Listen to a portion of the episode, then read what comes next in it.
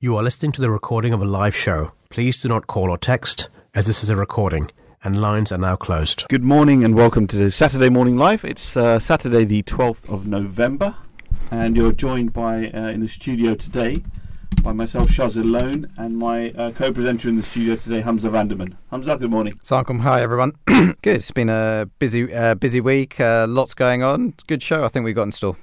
Yeah, absolutely. So uh, we'll be touching on um, the protests. Obviously, that will be happening um, in in regards to uh, the movement against uh, oil. Uh, that's something we'll be discussing. Um, so let's uh, start off with our news roundup. Um, but uh, before we kick into that, feel free to do call us. we are a live show here. you can dial in on 0208 687 7878. our Twitter handle is at Voice of Islam UK or via the website at www.voiceofislam.co.uk. Um, so, uh, Hamza, kick us off on the news roundup, and let me just add that we do have our remote reporter today. Uh, Saf, you're on the line as well. Alaikum. Uh, good morning, gentlemen. Yes, I'm here. Salam. Glad to have you join us remotely today. Giving us the view from outside the uh, Morden bubble. it's, a, it's a big bubble. Good. Hamza, kick us off with what's been happening. So a lot going on in UK politics. I don't think we, I, or at least I haven't been on the show since uh, Rishi Sunak has been our uh, new prime minister. Mm-hmm. Uh, so obviously he's been uh, he's been getting going, um, put in place his his new cabinet, and he's already had uh, uh, a number of issues. This week saw Gavin Williamson um, become his first uh, cabinet resignation. Um, and so, you know, only what three weeks into the job, two weeks into the job, he's already mm. had to. Uh, he's already had one crisis in his cabinet to to deal with. Gavin Williamson was. Uh, uh it, it was basically argued that. this was a bit of an own goal. He put Gavin Williamson into his cabinet without even a proper position. He was the minister without, port- without portfolio, which basically means uh, he's an individual who attends cabinet meetings. People understand that he has the ear of the prime minister, doesn't have an actual book of responsibilities other than to ensure that other people around the cabinet are doing as they are told. Um, so it's an interesting job. He he had already been uh, sacked or resigned from the cabinet under two previous prime ministers. Um, uh, both for, uh, firstly for leaking confidential information uh, and then secondly for uh, allegations around his uh, behavior aggressive behavior uh, and that came back to haunt him again. So there were lots of allegations lots of um, accusations of intimidating bullying behavior. He's quite an aggressive guy and and then once there were leaks around a number of um, um, message exchanges that he'd had, also uh, uh, official complaints around language that he'd used uh, to civil servants and other ministers, his position basically became untenable, and he had to resign. And it's, um, uh, I mean, that in itself wouldn't have been an issue, but it's just, you know, new prime minister puts his cabinet in position, puts his cabinet in place. Everyone knew about uh, Gavin Williamson's previous form, and so just immediately it put uh, Rishi Sunak on the on the back foot and put him on the back foot, um, asking questions of his judgment, asking questions of why he thought this was a good idea to have him in the cabinet in the first place.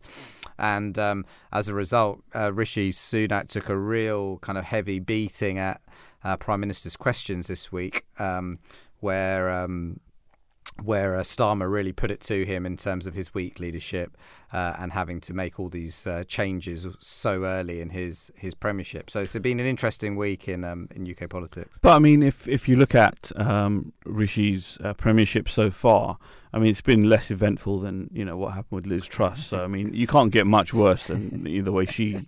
Had, yeah, I mean that know, resignations a, on her watch. That's right. I mean, if that's the benchmark, then you're always you're always going to do okay. I think people were, you know, I think if you remember when he came in, there was a lot of talk about oh the grown the grown ups are back at the table. There's mm. a lot of hmm. that kind of talk and. Um, I mean, let's see what let's see what happens. Obviously, the autumn statement, um, kind of budget round two, is going to be the most important uh, and most important event, and to yep. see how that see how that lands. Mm. Um, and there's already, you know, you know, they've been rolling the pitch for this autumn statement. Um, you know, talking about the difficult decisions that need to be made, how to balance the books, the effect of the of Liz Truss's mini budget, and how you know they're now going to need to take some really tough actions.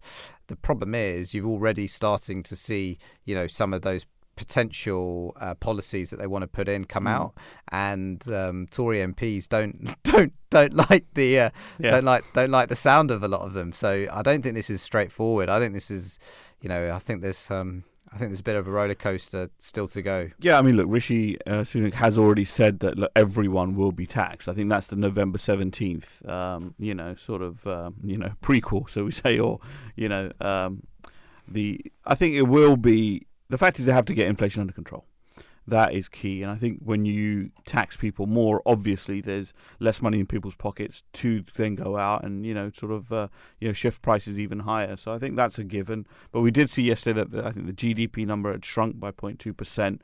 So if you're already seeing that uh, the economy is slowing down to a degree, then you would think that along with the taxes, hopefully, should uh, you know see us through maybe some short-term belt tightening um, but would be better for the long run. So I think that's how it looks. Saf, how do you see things from your perspective? I mean, I think, I, mean, I, I agree. I think the problem that you have is you, have a, you have a conservative party with so many factions um, and so many differing views. I think when Rishi came in, I think the one thing that he did recognize is that he has got a very fractured party and he needed to sort of involve as many different parts of that party in part of his cabinet.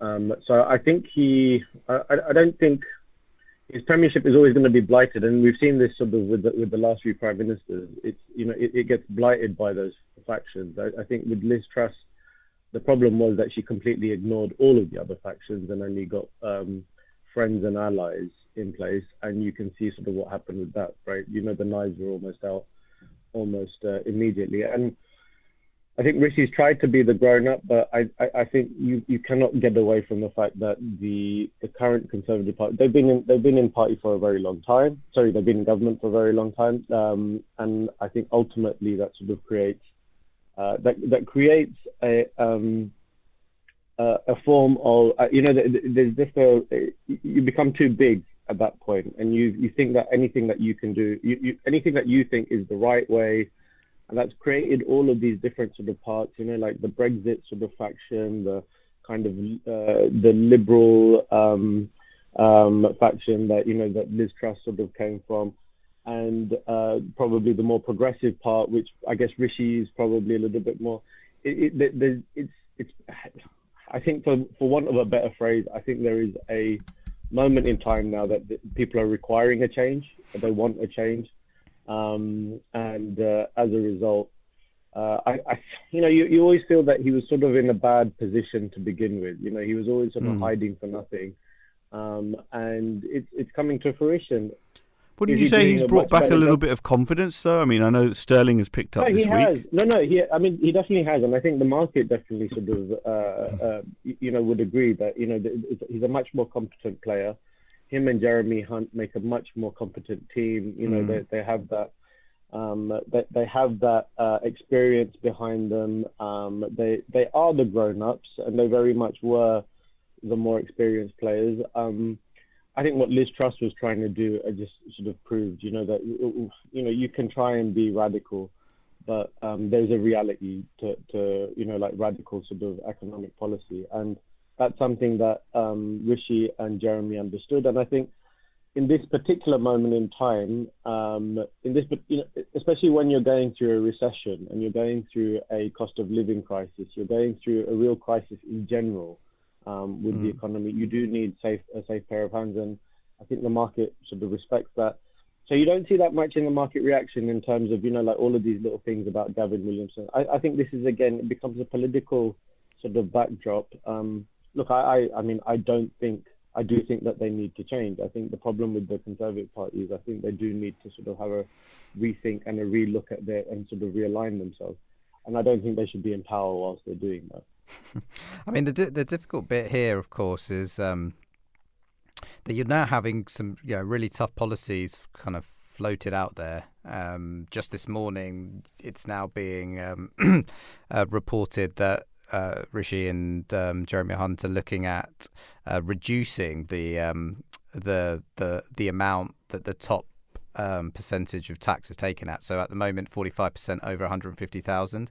I think we all remember that actually Liz Truss was looking to get rid of that um, policy and get rid of that. And now, actually, rather than mm. rather than just the U-turn on keeping that in place, it's now coming down to 125,000. Uh, and then you've got other tax increases across the board going on. I think the only one that isn't going to U-turn on is national insurance, and then you've got these big spending cuts coming through. And I think you've just got a lot of Tory MPs thinking. Um, well, no one really voted for this. No one saw this coming. Back in the leadership election when Liz Truss was selected, you know, Rishi Sunak wasn't talking about this stuff. He was talking about, well, you shouldn't be doing some of the stuff that Liz Truss is doing because it would um, exaggerate the problem. But none of these policies were really being spoken about.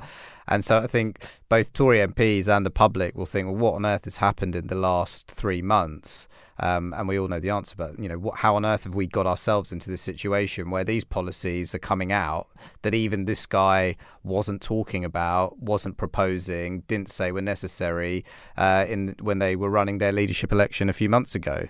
Uh, and I think that's a real, I think that's a real problem. And and um, while you're right, uh, while I think it's right that the markets are okay, mm. the problem is um, that you know that's not how politics or democracy works. And um, i think a lot of people no. are going to see this get very angry and i'm not sure how long you know how, how tenable it is for the prime minister then to sit there and go we'll have a general election in two years time. Yeah. I mean i agree with you. I mean i think uh, but i think and i don't know what your guys feeling is i think everyone's pretty much agreed now that there there will be a change of government in two years. You know it's almost like this um, the the difference in polling is so high that we're so you know it's it's a, it's an expectation. It's you know like it's sort of accepted that there will be a change. So it's almost like he's there to almost steady the ship. Yep. Uh, you know up until that point. So all of this kind kind of political movement here there. It's sort of, I, I, for me personally, it just becomes new. Mm. It's, it's, it's, you know, it's just background sort of stories it's just to sort of keep us interested in politics rather than uh, rather than actually. I, I, I, don't think I think the actual idea that Gavin Williamson ha- holds that much sway in how the party is run is is limited. so I think it almost becomes it's just a background story for me. I think you know I would be more interested in what the what the policies that they're going to bring in. I'm not saying that it's it, that there's uh, nothing in it because I do think it becomes a bit punch and Judy, you know, and I do think that there is the sort of drama of politics. It's it's it's important and it's interesting, um, but in the, in the grand scheme of things, I think these are the kind of things that you know. It's not like when Liz Truss was around because you know some of those those were big big revolutionary poli- policy changes that were if they were to have been enacted could have really thrown the economy out of kilter altogether. Mm. And you look at back at Boris Johnson, for example, you know, when he was leaving, you did think that there was a real shift of um, there was a shift of direction of where the government was going and where the country was going because they did come in with very specific ideas and very um, you, you, know there, there, was a, there was a modus operandi which was not working and it did to to a large degree it it it saturated uh, politics and it probably gave UK politics a bit of a bad name um, I think there has been a little bit of a reset. I think there's an acceptance that this, and again, I'm not anti-Tory or anything like that, but I think we have to look at the reality of it. Is that currently, um, the current Tory party is in such disarray. That, you know, I think I think the general populace is now expecting a shift anyway. So this now just becomes sort of background background uh, uh, background news. Yeah, I mean, look, I think it is damage limitation for the Conservative Party for sure. Um, and yeah, I think that they'll whatever whatever credibility you can get back after such a disastrous uh, faux pas, uh, especially economically, by uh, Liz Truss and, and Kwasi Kwarteng when it, when that all happened. So I, I, I don't see why the Conservative Party would go for an early election. They have already said that they won't do that, and I think for them this is your time, still in the shop window, to say, look, we can steady the ship. Yes, we understand we probably won't win the next election, but we're going to try our best, and we'll get another go around. But um, but from a from a social perspective, and you know, uh, talking from people of South Asian origin, um, are you proud of or proud that Rishi Sunak is in power?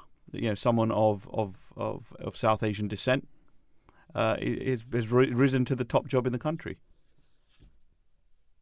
Oh, me? Yeah, I mean, I, I, yeah, I like it. I think I've, I've, I've had people getting angry at me on the show before for saying that um, for saying that I unashamedly like it.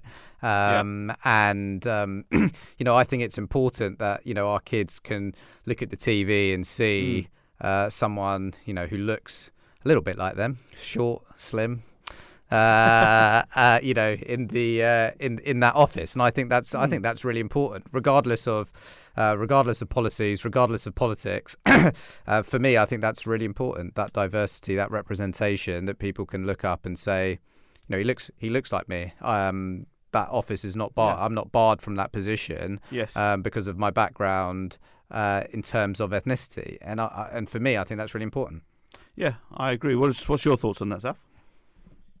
I mean, exactly exactly the same. I think um, you know the fact that you the fact that we now have representation. Um, we always spoke about, uh, you know, the, we, we've sort of seen it in the US that you know you did have uh, someone of um, of color that came into uh, into power, and what a, I, I think there was a transformative moment in uh, in U.S. politics, at least, you know, at that point. I mean, they still have issues, as as do we, right? We, mm. the, the, UK still has issues.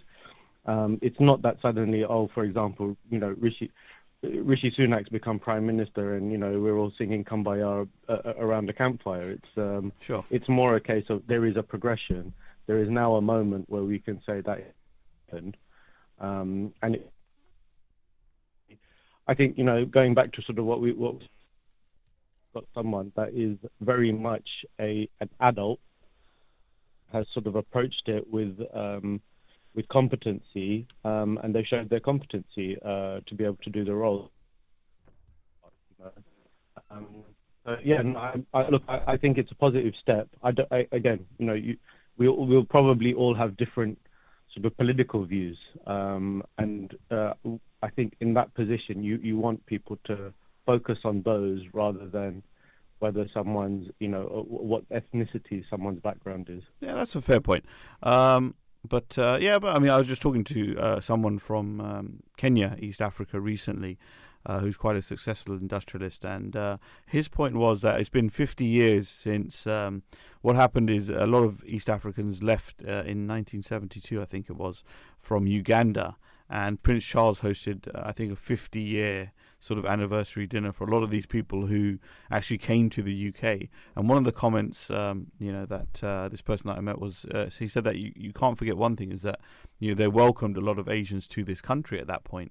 Um, and to think 50 years later that someone is in the top job, you know, of that background, uh, is quite something, um, just unto itself. You're right. The politics element, that's, you know, everyone has differing views. Um, but um, you know, land of opportunities. but, I, but that's the important part, right? I mean, that's. Mm. I mean, it, it, the fact is that we do have differing views. Is that we're not one hom- homogeneous sort of uh, uh, group that you know we all think the same and we all do the same. I think that it's mm. important that you know he does come in and then it is recognised that. Um, we all have, um, you know, we all view things differently. We all have our own backgrounds and our own sort of ways of thinking. Not that we're we're a block you know, is just uh, uh, that is all the same. So I think I, I actually I do think it's a very positive step. I, I, I really do. And um, uh, you know, as I said, we can now talk about politics rather than sort of what the background is. True, absolutely. Um, next story, Hamza. Well, on the softer side of uh, UK mm. politics, we've uh, obviously had Matt Hancock in the Celebrity Get Me Out of Here, having having lots of fun, um, put, being put up for challenges every week. So um, I've been enjoying I've been enjoying that. How about you, Shazam? Um, ha- haven't really caught up on uh, top quality television uh, this week. Uh, I've been quite a busy week at work, um, so um, I haven't done. But I, I, will confess that that's one of those trash TV things you can stick on at any moment in time. And actually, that was the first show I saw last night. I saw a snippet of it, and I saw him talking about he wanted um, some kind of form of forgiveness. There you go. So you know, um, it's it's quite you know, it must be a tough life. You know, going all the way to the jungle, getting paid four hundred thousand pounds just to ask for forgiveness in front of the UK public. I mean, brilliant. But what? So, I mean, what do we what do we make of this? He's still a sitting MP. He's still supposed to be, um, you know, voting on stuff in the Commons. Still supposed to be looking after his constituents, and he decides to um, swan off onto TV. His line is that it enables him to talk to the electorate in a way, the wider public in a mm. way that you know most politicians aren't able to. People can relate to him and other politicians in a way they can see the human side. What do we make of that? Saf? What do you think? Yeah, I mean, um, not, it's not my thing. I'll be very honest. Um, it's uh, um, yeah, it's a hard one because I mean you can understand a little bit uh, where they're coming from, and you know, like sort of making them a little bit more human. But at the same time, I think this is more. Um, I, I would I would go as far as saying I think this is actually more about his personal reputation and mm. sort of you know, probably washing his uh, personal uh, reputation. So, um, look, I mean, on that front, I, don't, I, don't, really know what to say. I think um, he's he's gotten in. I, th- I think there's been some clips that I have seen on you know social media, and they're pretty cringy. so, um, um, you know, look, he, he's gone him and he's singing done Ed Sheeran. Yeah, yeah, yeah. I mean, oh god, it was painful. but you know, the, the thing is, I mean, you take something like that, and then you, you know, at the end of the day, he is a politician, so it's going to be decided by the public whether they want to keep him in place. Um, and uh, you can say this is a political move. Whether it's going to backfire, I think he's going to figure out very, very soon. Um, I'm varying on so far. I'm varying on the uh, uh, on the camp that I, I think that this was not a good move, and I think he will he will suffer politically because of it. But benefit from it publicly. yeah. Which I think I mean, is what, I, I, think I think he's basically decided he doesn't care about politics anymore. Yeah, probably. And he's yeah, and he wants yeah. and he wants he, he's probably gets shouted at when he goes down the street and he probably thinks, Do you know what, I've had enough of just being screamed at when I walk down the street. Mm. Let me see if I can try and change that and and um, be a bit more like Ed Balls. But I think yeah, but I think the problem with him is essentially because because of everything that happened around COVID mm. um, and uh, some of the mistakes. And again, you know, those are those are debatable whether mistakes were made, whether he, you know, it was a complete success or failure. Mm. Uh, I think there is a large portion of the of the population that do believe that it was a failure, um, and uh, that's something that it's not easily.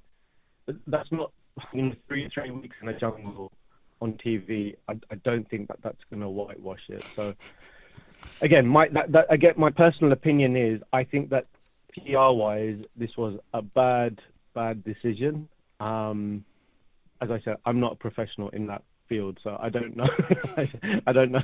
I don't know if he can turn it around, and I don't know what advice he's been given and how it could possibly thing. But at the moment, I would say that from what I'm reading and from social media and newspapers, I, I, don't think he's getting the benefit of the doubt well, I am a professional in the uh, in the field, yeah. but I'm not going to be uh, on the record as to what my view is. Um, but I think it is probably way it is too early. I think to tell what what the uh, whether it was a good or bad decision, mm. and uh, t- time time will tell.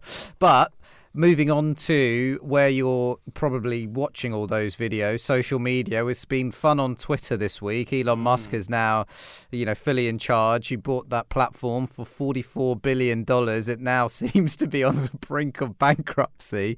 Uh, I'm not quite sure how he's done that. He's fired half the staff. He then had to reinstall half of them because he realized that he needed them for some of the updates that he was making.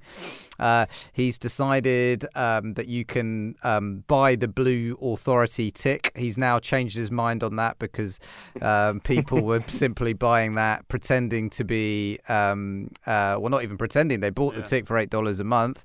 Were then um, performing as if they were the official feeds for people, companies, including Tesla. and uh, and, And make Christ, and oh there you go. And act, Yeah, acting as parody accounts Mm. um, which was causing huge problems to actual corporates. I've been in the middle of some of this uh, this week. Uh, so he's had to he's had to take that down. He then launched an official stamp. He then changed his mind on that. Uh, he's been tweeting relentlessly about what he's going to do what he was not going to do. Mm.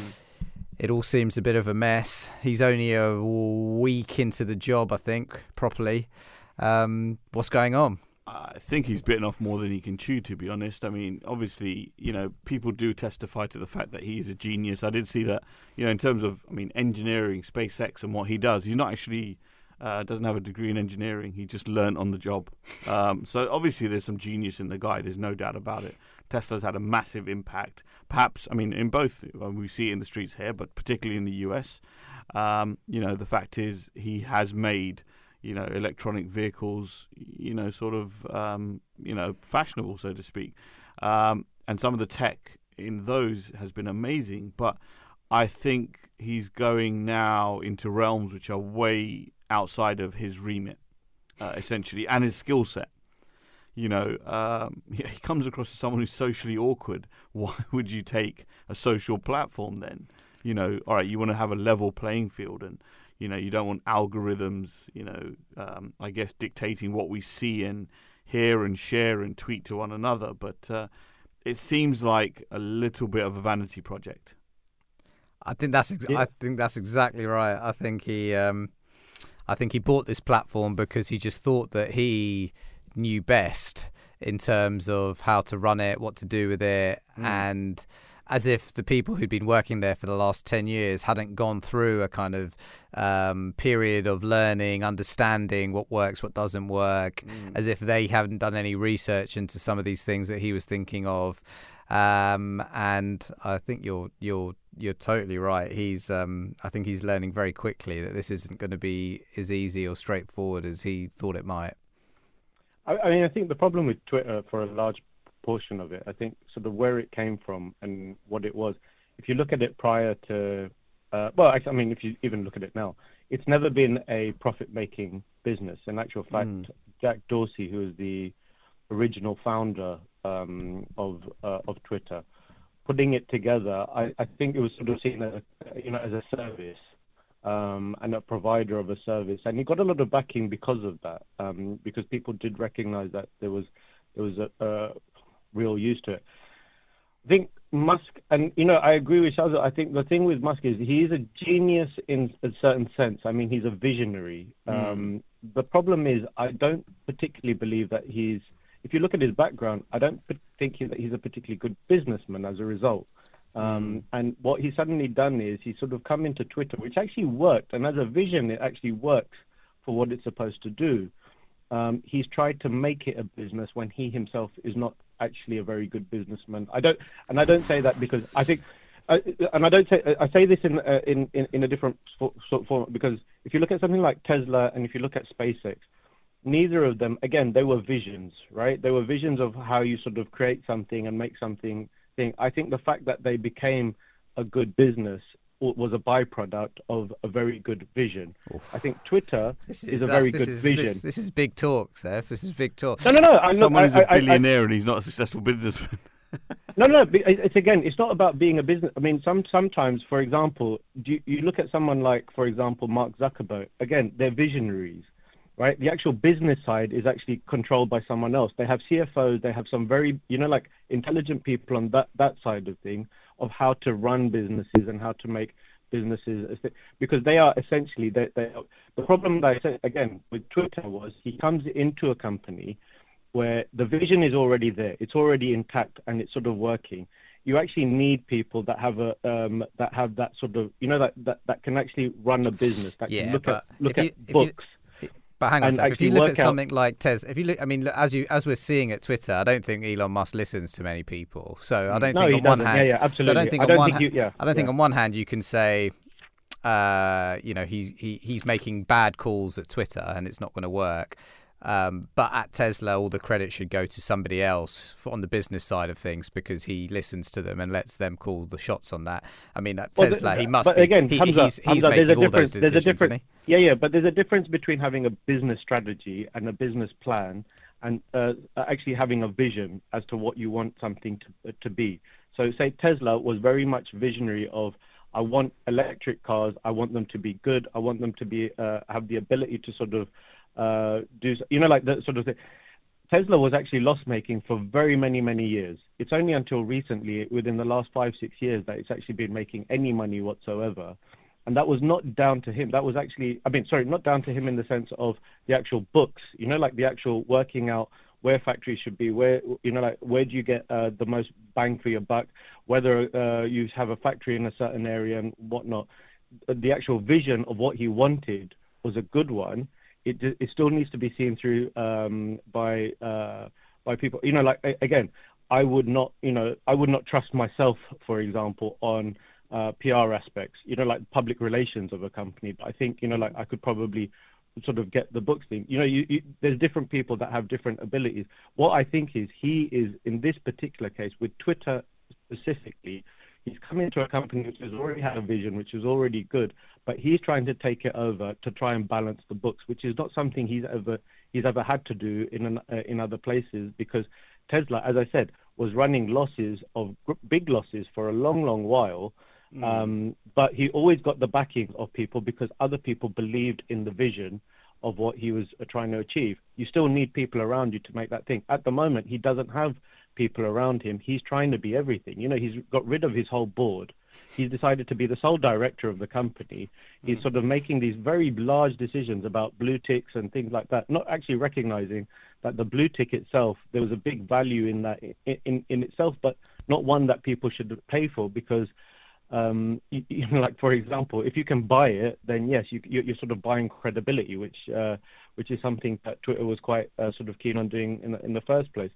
So that's where I think, in this particular instance, I think with Twitter, it's all gone wrong because just I, I think the way that he's approached it is very much, you know, the vision was already there, and that's what I think he's amazing at. I think he's he's amazing at sort of having a vision of doing something, and sort of going full, fully fledged into sort of achieving that vision.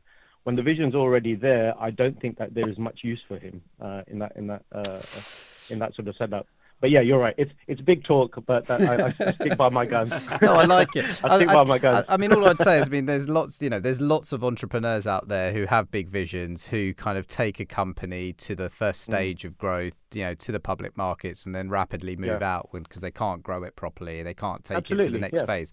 You know, that isn't something you can land at his feet. You know, he's taken Tesla from nothing to what it is today. You know, more valuable than like the other top five car firms combined. I mean, in terms terms of shareholder value, there's probably no one on the planet who's ever created more. So um, I think it's pretty. I think it's pretty bold to say he can he can only do the visionary piece. Um, but I but I completely agree. I'm not sure what's what's going on at Twitter, and I think what he has had, what you're right in saying, is that all his other places, because he was also the founder, he was able yeah. to build teams around him as he went, um, and he also therefore uh, was able to learn as he went. So I'm sure he was learning all the time at Tesla in terms of failure, what works, what doesn't, as the company was mm. growing. And what he hasn't, and what he maybe, what maybe he's done, he's underestimated uh, the, you know, along the journey of his other firms, you know, he, how much he how much he learns and how much people learn in terms of what they need, what they don't need. and here, look, he's just landed into this, you know, huge public sphere ha- without that learning, um, yeah. and is probably, you know, un- you know, massively underestimated how important that was.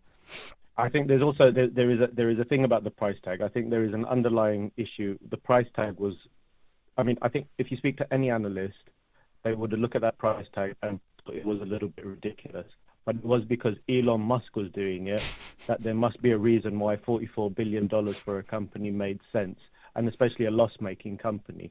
I think what's ended up happening is he's looked at it and he's thought, my God, I've spent $44 billion on a loss making company. How do I make this work? Um, and, you know, you have seen, you know, like you've seen people having to leave, you know, having to, then he's sort of trying to introduce charging for certain things and it's all beginning. And I do. I think it's the it's that sort of weight of having that huge price tag because you've got to try and uh, you've got to try and prove it to, to, to the lenders because I, I, from what I understand, there's a, there's a lot of big banks that that Yep. have a lot have a, have a lot um, uh, uh, banking on this uh, project. Um, just looking at it from a slightly different angle, um, obviously Elon Musk has come in and he reinstated a lot of accounts that were banned. Um, for example, uh, Kanye West, who's a uh, music artist and has been in the news uh, quite a lot recently and, and, and has made some uh, quite a lot of anti-Semitic um, comments, which have been taken quite badly. Naturally, um, I think. Do we feel that opening or the way that Elon Musk is going about using social media and, and opening up Twitter to you know people who've had banned accounts and what have you, are we really heading in the right space by allowing people just to make whatever comments they want without repercussion or with any kind of you know sort of um, you know regulation uh, of what's being said? I mean, what is that? You know, what kind of society is that going to lead us into if we can just say anything and everything that we want? Should there not be some filters in place? Yeah, I mean, Well, I mean- go on. Sorry, Sorry, go on, go on, go on. No, no, please. I was going to say, I mean, with with that, I think again, I think that was a commercial decision made because, uh, quite frankly, when you did have the more, um, and I don't think it's about what their political views are. I don't think it's the fact that they're ultra right wing or anything like that. I think the the reality was that they they drew an audience onto Twitter. I mean, when Donald Trump was on there, you know, you would you you would constantly get, you know, he would do a tweet overnight, and then the you know like the whole thing would go in a frenzy the following day. And I think that's what I, I don't think that this is a choice of oh, um, you know, we're we're uh, we want to ban, you know, we want to bring people on because of you know like for free speech. I think it's very clearly for me. I mean, again, I think that it was a decision made on the basis of actually these guys being on there creates more uh, more flow, m- more or less. You know, like we, we get more we get more traffic as a result of uh, these people being on on the platform. So I, I I mean my view is I think it's a commercial decision. Is it a good commercial decision? Probably for com- uh, you know for commercial reasons it is, but is it good for um, society? I would go as far as I don't think anyone particularly cares. if, if you're if you're currently sitting on the board of Twitter and you're sort of wondering how do we sort of balance the books, I think it's uh, it, it's that's almost becomes an irrelevance. But I do think it is a problem for society. But um, again, you, uh, judging by the way that they're going about things, I, I, I think it's probably less of an issue. I mean, the freedom of speech one is interesting, isn't it? Because it, I mean, we don't have blanket freedom of speech anywhere really. Anywhere, right? There's legal there's legal restrictions on it. course, There's one, you know, you can't you, the, um, uh, hate speech, uh, inciting uh, violence, that type of stuff is. You can be racist on Twitter openly. When when uh, the European Championship happened and you know Bukayo Saka missed penalties, people were openly racist about. it. Yeah, so that's different, isn't it? To, to so I think it's where the line is on on Hmm. on Twitter because you could be openly. Uh, sorry, I'm not saying I condone it, but you can be openly racist, I guess, to an extent on the street as well, as long as you're Sure. not inciting violence or hatred, right? Hmm. And I guess what what tw- um the the what what. It's obviously a different platform because it's public and it can go to millions of people, Yeah. right? So it's okay. How and Twitter, and this is where the difficulty is. How do you police that? But to say Hmm. uh, you should have blanket freedom of expression, freedom of Yeah. speech on Twitter is like saying, well, you should have more rights on Twitter than you do on the street, Yeah. which isn't the case. So I guess the point is, well, how do you police Twitter legally and enforce those legal restrictions in a way that you can enforce it on the street? And I guess hmm. where it becomes very difficult is the anonymous handles because then you don't know who those who those individuals are. But those anonymous handles, if they do stray into illegal territory, shit hmm. I think are, are taken down. So the, the the difficulty is where do you where and that is at the end of the day I think was when Donald Trump's feed um, channel was taken down, not because people just didn't like what he was saying from a freedom of speech point of view. It was he was inciting violence, right? He was he was whipping up the crowd and asking people to commit violent acts that's illegal. You can't do that on the street. Sure. You can't do that on Twitter. So I think you you got to be really clear about where are the lines. And there's one thing about saying where what freedom of speech should be online, but if it's a broader speech about broader thing about what should freedom of speech be in our society everywhere? Well, that's a that's a totally different discussion. That you don't need to have that. You don't need to involve Twitter in that discussion. That's just a totally different societal issue around where should the law sit and where shouldn't it sit, mm. um, which is which is to some extent irrelevant to Twitter.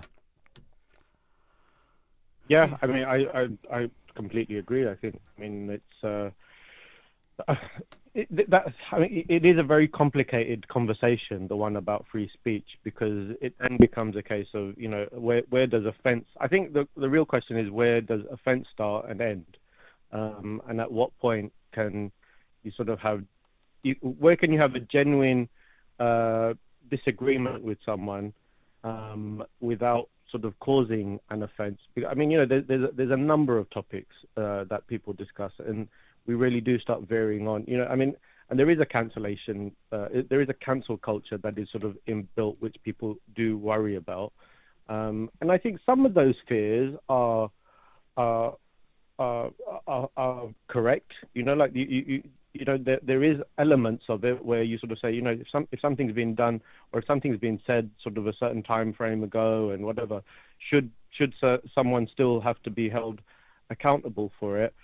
Um, yeah, it's a hard one. I mean, I, am I'm, I'm not really sure. I'm usually I'm usually uh, liberal in my view of you know let people say things and then be but also be ready to be criticized for their views or you know or be challenged for their views. But yeah, there is a line. Um, and it's very hard to find someone. Uh, the problem is in a in a in a private company like Twitter, who who then decides that, right? It's it's not it's not done by the masses. It's it's done it's it's done by a corporate choice rather than a uh, rather than a choice done for for the good of public uh, for the for the public good. Totally right. And um, I mean, the next story, based loosely on some of the stuff we discussed, is obviously what's been going on in the U.S. this week, U.S. elections. Mm-hmm. Um, there, you know, Donald Trump had been very active, putting his support behind various uh, Republican candidates for the Senate, um, uh, taking his support against uh, other ones, basically putting forward his uh, uh, people that he supported, and and um, in the run up to these elections, it had it, the talk had been about whether you needed Donald Trump's support in order to win election, uh, whether you needed Donald Trump's support, um, and how beneficial that would be as a Republican candidate, and uh, depending on your viewpoint, I guess. Mm. What's what's happened that just hasn't happened. There'd been lots of talk about the red wave, about the Republicans storming the Senate. You know, that's normally what happens at a midterm, uh, as they say, um, because people are just generally generally just don't like the government of the day, uh, and yeah. so usually at the midterms, um, people use that as an opportunity to stick it to the um, stick it to the government, and that that surpri- has surprised a lot of people, and that that just hasn't happened. Uh, the Republicans may still win the Senate, but it's down to three states, so they may just win it by a state. Uh, that mm. had not been the prediction. People had thought they were going to kind of whitewash it, uh, and that just hasn't happened. And that I think there's two things. People are starting to question, um, you know, whether Donald Trump will run uh, as a result of this. It doesn't look as good for him, or whether he'll have the support of the GOP uh, in making that choice. So, quite interesting. Yeah, I think it's a, an interesting one. Obviously, um, I think there's, I think the way the the world is uh, globally is, in particular with this Ukraine war that's ongoing, um, and I think um, obviously people have been sympathetic to the situation, but I think um, what a lot of Americans who I'd met when I was there recently, their view was that if Trump was in power, they don't think Putin would have had um, you know, the wherewithal to go ahead and do this, knowing that there's someone probably as uh, you know as unhinged as him on the other side, you know, with with a nuclear button to press as well.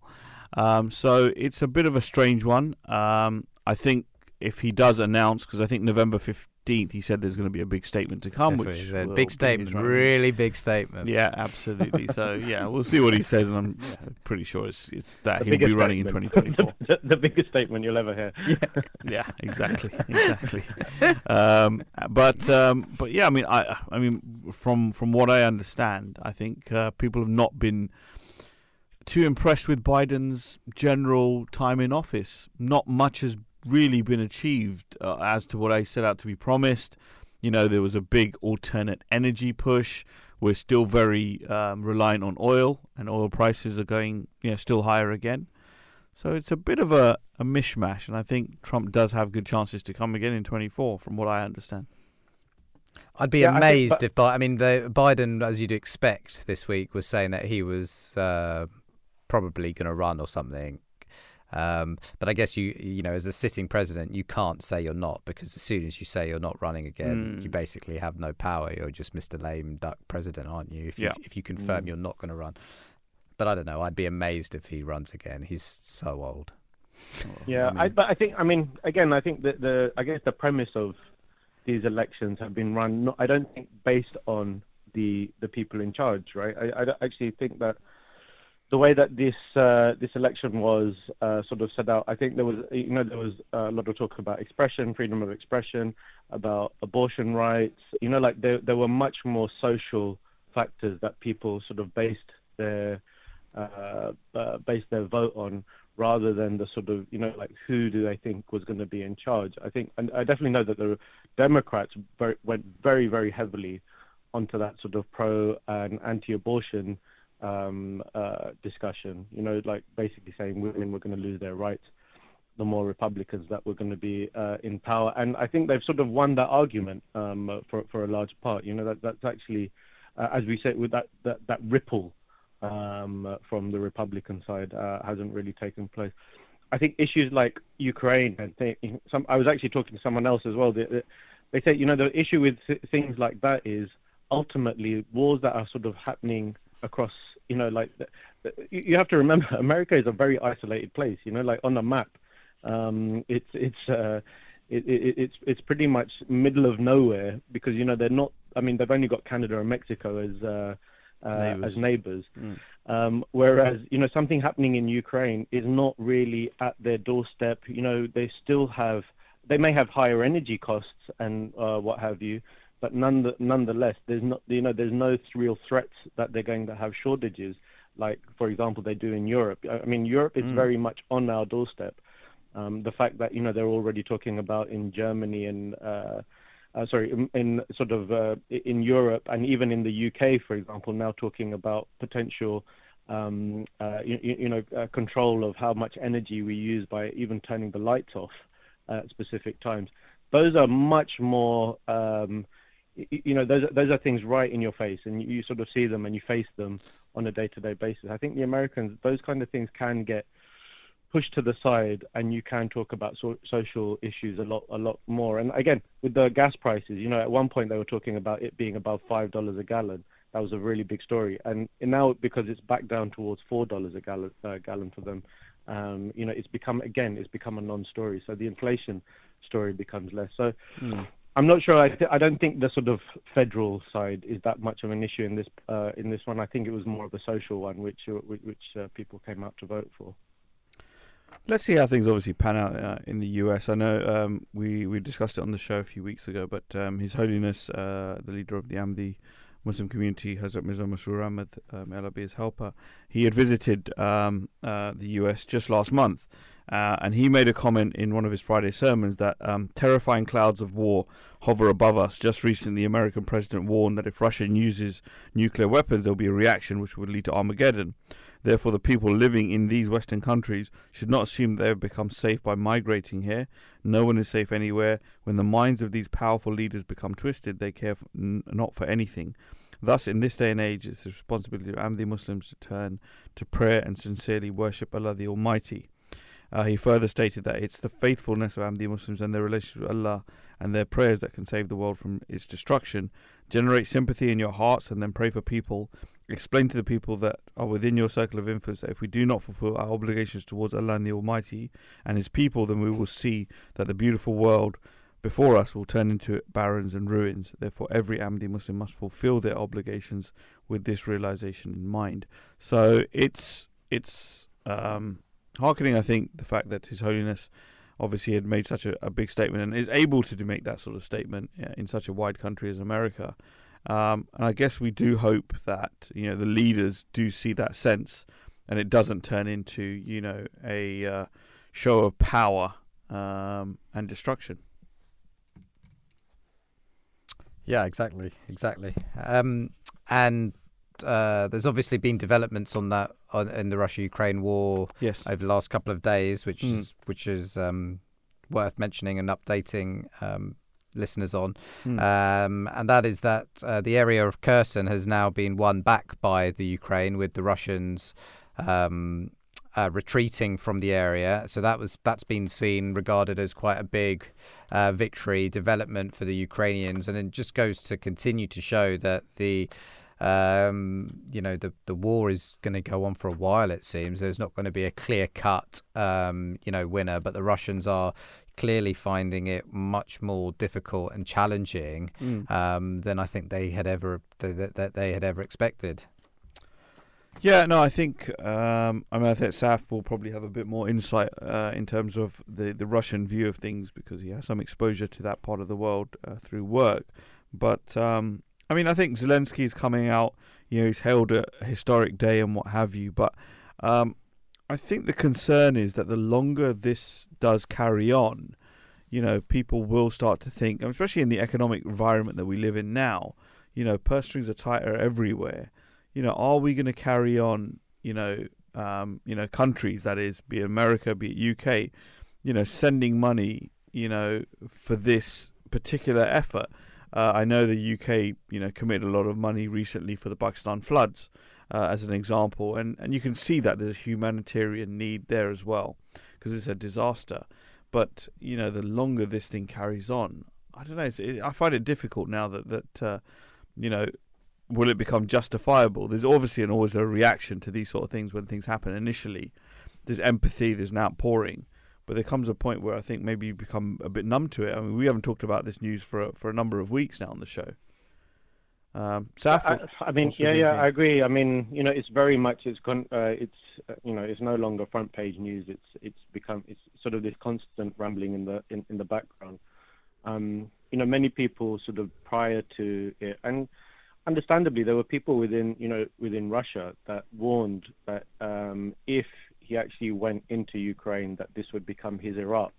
Um, uh, you know, that, that it was basically it would be end up being a long-term war with no real benefit, um, uh, and essentially it was it was unwinnable. I mean, even if you look at sort of, for example, Iraq and Afghanistan, you know, those are wars that, however long they had been raging, haven't really been won in any sort of specific way or uh, uh, or format.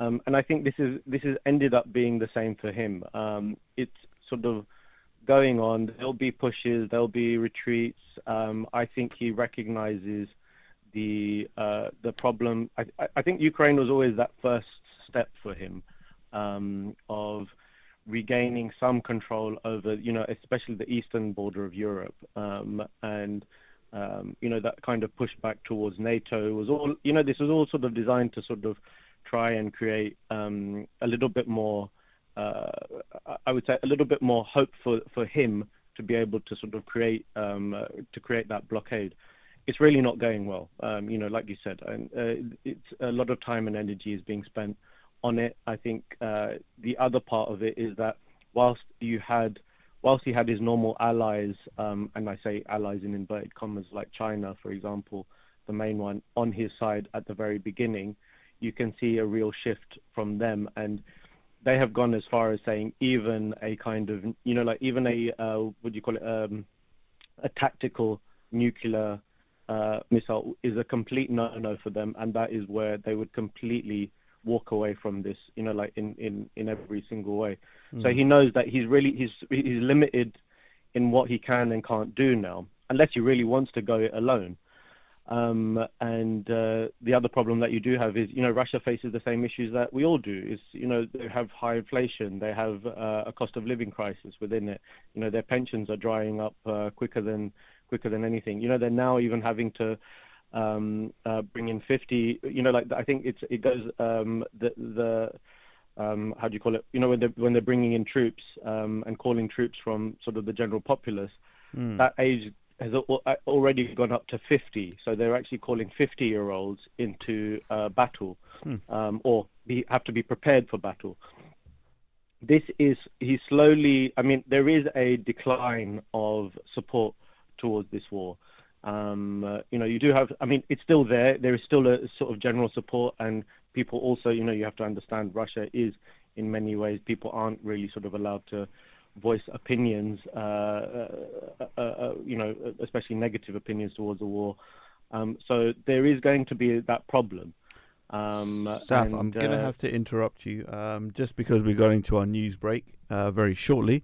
Um, we'll return and we'll be discussing our main topic on the other side in regards to the protests. Please join us after the break. So, is the Ahmadiyya Khilafat a dictatorship? The simple answer is no, it is not a dictatorship. This question can be raised by two types of people. You've got one who are religious and those who are irreligious.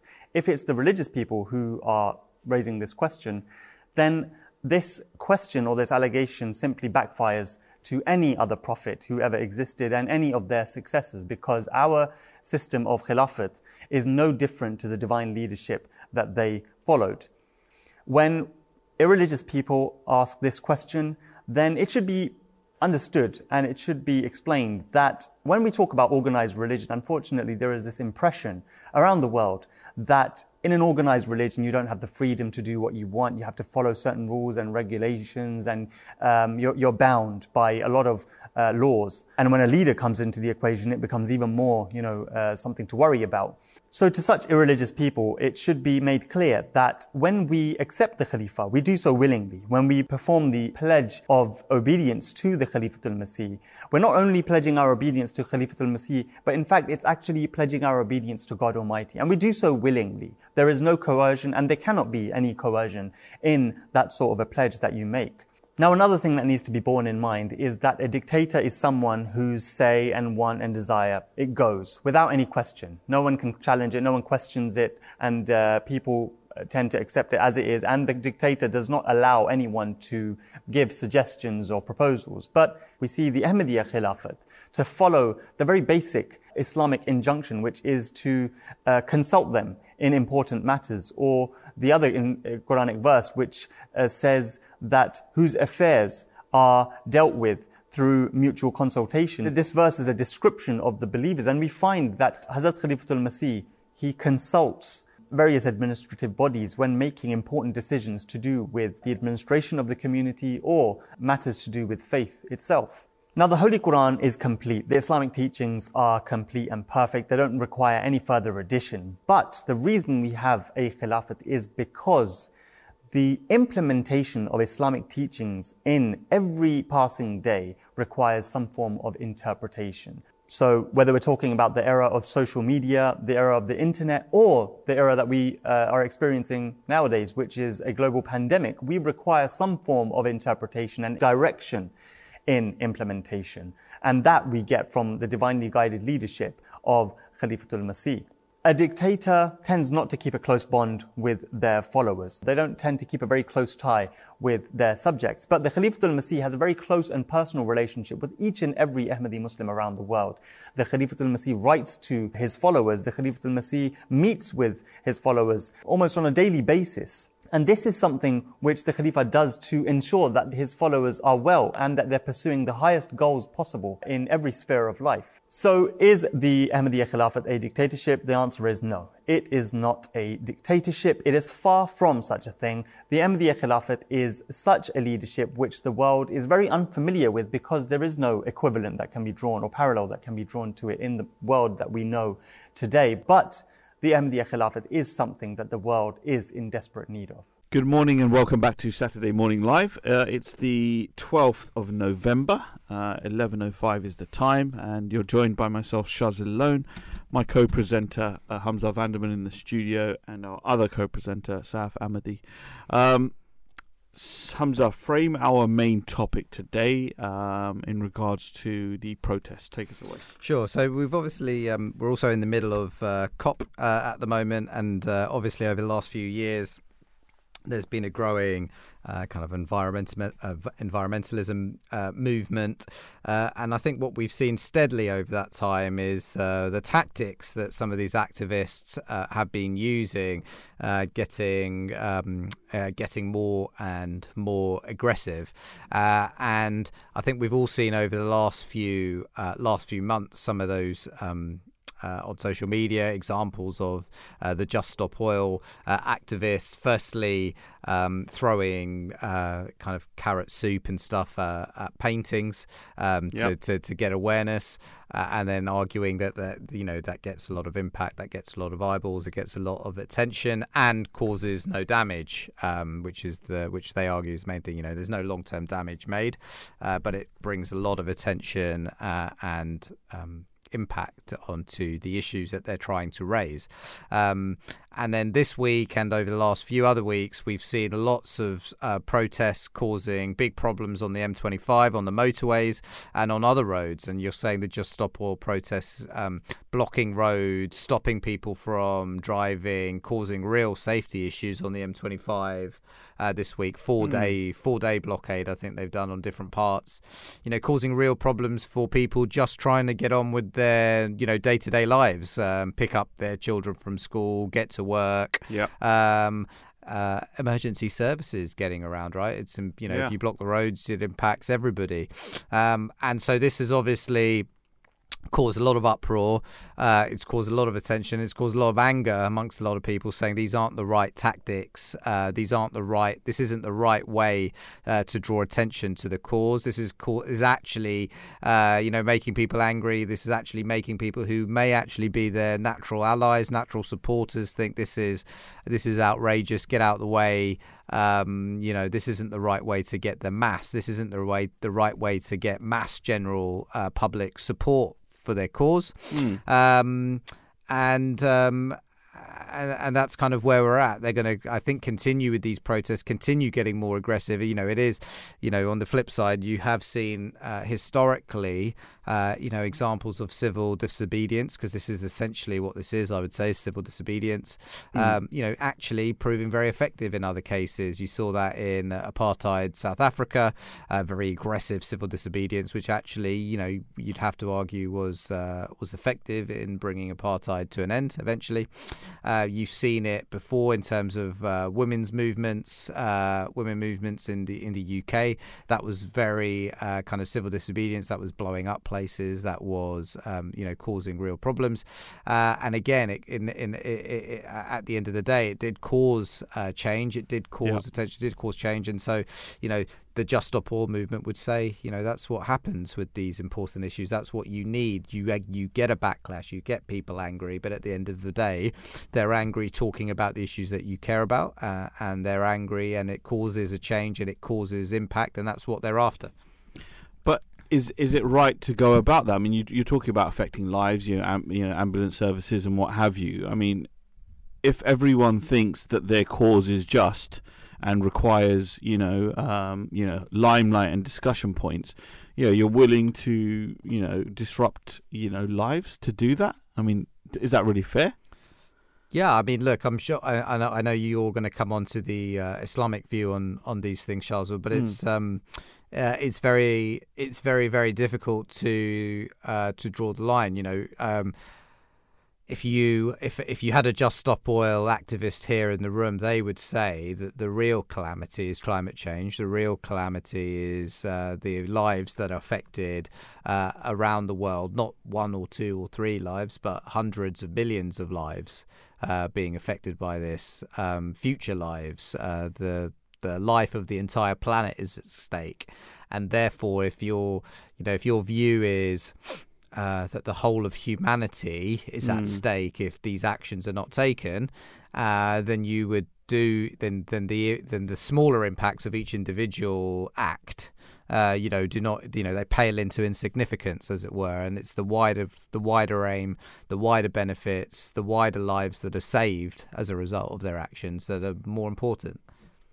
Yeah, I mean, look, look, protesting, you know, is one element of things. I guess in certain aspects, it's it's one step short of taking matters into your own hands. Um, you know, I think uh, when I looked at the topic um, and did a little bit of research, um, I, I came across an article. Um, um, oh, sorry, the sermon uh, from His Holiness Hazrat Mirza Masroor Ahmad, uh, the fifth caliph of the Ahmadi Muslim community. Uh, and this was in response to the uh, Charlie Hebdo caricatures of the Holy Prophet. Uh, may peace and blessings of Allah be upon him. Um, and the comments that he made around that time, obviously, it's something that stirred up great emotion, uh, great upset from the Muslim population uh, globally. Um, and what followed when there was this terrorist uh, attack on the Charlie Hebdo um, publication offices, um, he said, um, and he said that the, the publication had been given a new lease of life. Uh, what was gained by uh, an evil terrorist attack. In the past, many Western leaders condemned the publication of such offensive caricatures, but after last week's attack, when this had happened, many people and leaders have changed their mind and publicly aired their support for this indecent publication. Uh, went on to say that uh, previously its print circulation was just 60,000 and it was being said that the newspaper would actually go out of business, but the acts of these so-called Muslims at the time had given a new lease of life, and its print circulation went in excess of five million. So, I guess when you take things too far and into your own hands, you know, I think obviously they're reacting to freedom of speech. There, there is no doubt about that. But I guess I think there's a there, there's a manner and a dignity that, that you need to exercise when you think about when something is unjust, how do you go about that? And is disrupting other people's lives really the manner that we should be thinking about? Um, I know media has a massive part to play in this as well. That's the other side of things. How is these things portrayed? Um, and again, uh, His Holiness mentioned that uh, the, the, media wields a great power and influence, and he called on, on media agencies uh, to be responsible. They can fuel disorder and unnecessarily provoke, but it's their responsibility that it can be a great role in creating peace and harmony within society. So, is it such that when these protests happen, we and the media as well just hype it to such a degree that it makes it, you know, I mean, I think I think the Just Stop Oil movement generally is quite unpopular. I think that's right. I think you um um I mean, they only do these acts because they know it will get attention, significant media attention, and sure. significant coverage. If the media was not to cover it, if the media was not to care, then actually they'd probably stop doing it because the impact there and then on the individuals that are is one thing. Yeah. But that's not what they need. They need significant eyeballs, significant attention, yep. uh, everybody knowing what's going on. And it's mm. only through that media coverage that they get that. Now, there's some social media coverage, sure, that they you know can self-generate now in today's world, but yep. still, the real the real thing that they're after is getting on the news, getting on newspapers, and spreading that message that they um, that that they want spread. And if you know the media were not to give them that limelight, then then they yeah. certainly wouldn't. They certainly wouldn't be. Uh, they certainly wouldn't be doing it now. Are they being successful? I guess that's a different. That's a different question, right? That's kind of that would be for them to argue whether these are the right tactics in order to actually win their campaign. Um, and I don't, I don't know if it was. I guess what we're here is trying to discuss is whether it's morally, ethically the right mm. way to go about running a campaign, whether it whether or not it's actually successful or not, uh, whether it will, will whether it will generate the support or not, almost shouldn't be you know what whether whether it's the right thing or not to do. Um, mm. uh, and I guess that's where it gets quite difficult because you know, if you're just talking about whether something's effective or not, they would argue that they're being very effective right now, regardless of whether they're disliked or liked. Um, they would say, you know, they're getting more support than ever, more funding than ever. Um, the um, the impact of of the, I guess it's almost uh, like the saying, you know, um, uh, all news is good news. Uh, and if you're on the if you're in the news being attacked, if you're being hated, actually, you know, it's better to be polarized than no one to care about what you're doing at all. Mm. Um, and so, you know, it's for me, it's much more about whether we think it's the right thing, the mm. right way to go about a protest or not, rather than will it be effective or not. So, uh, in a recent uh, question and answer session, His Holiness uh, Hazrat Masroor asked um, is it beneficial uh, to take part in protests, protests or demonstrations deemed beneficial for society? Hmm. His Holiness says if there's a guarantee that it is to be a peaceful protest and it will not eventually turn into looting and disorder, then you can take part. At the time of the second caliph of the Ahmadi Muslim community, there were protests in support of Kashmiri Muslims and he gave permission to partake in that, and Ahmadi Muslims did take part. So, if it is to be a peaceful protest and no disorder is caused, and the nation's properties are not damaged, it is done whilst remaining within confines of law, then it is permissible.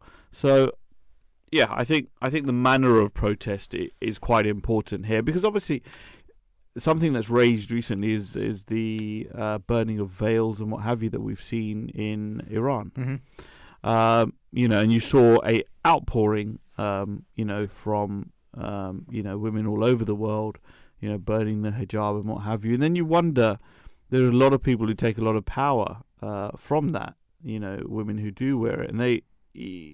It's very difficult sometimes how things are portrayed in the media, and they can be really angled in such a way that it actually takes away uh, the rights and the strength that some people may gain from, you know, doing something. And obviously, uh, no one would ever think uh, to justify the fact that if someone's not wearing a whale, that um, that they should, you know, lose their life. I mean, that's just not something which is, is acceptable by any human standards or by any faith. I, I would believe that's just not the way uh, things are. But I guess it could be portrayed in, in such a manner, and then the, the way the media follows the protests that follow kind of frames the whole story sometimes. Yeah, I mean, the Western media generally hate the hijab, right?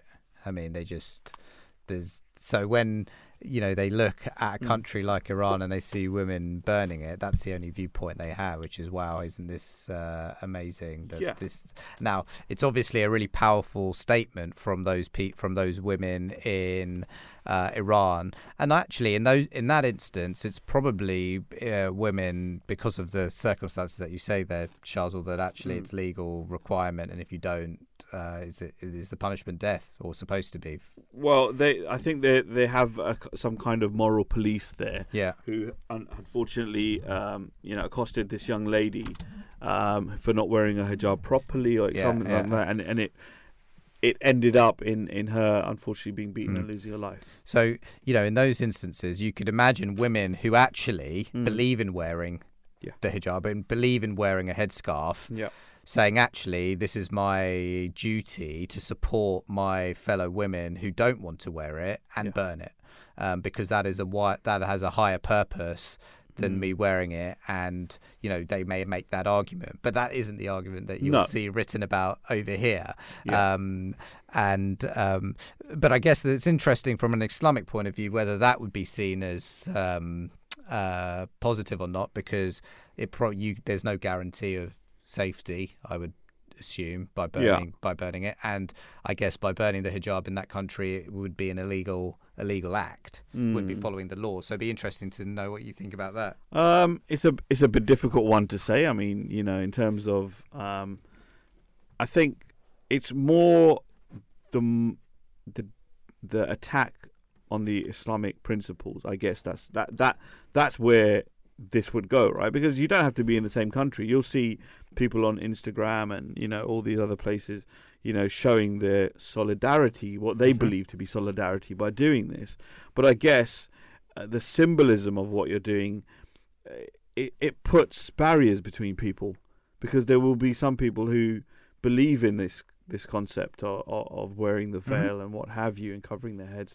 And I think that would be perhaps an affront to those uh, people who do that, uh, women that do that. So I think it's not an easy thing to judge. Um, but I think people should be mindful of what they do before they, you know, sort of follow bandwagon acts. Let's put it that way. You know, in in solidarity. It's different to doing it in Iran than to doing it over yeah. over here, isn't it? I mean, it's a it's a very different circumstance and. Uh, uh, mindset to a young woman doing that act in Iran to someone showing solidarity, let's say, doing it in the UK.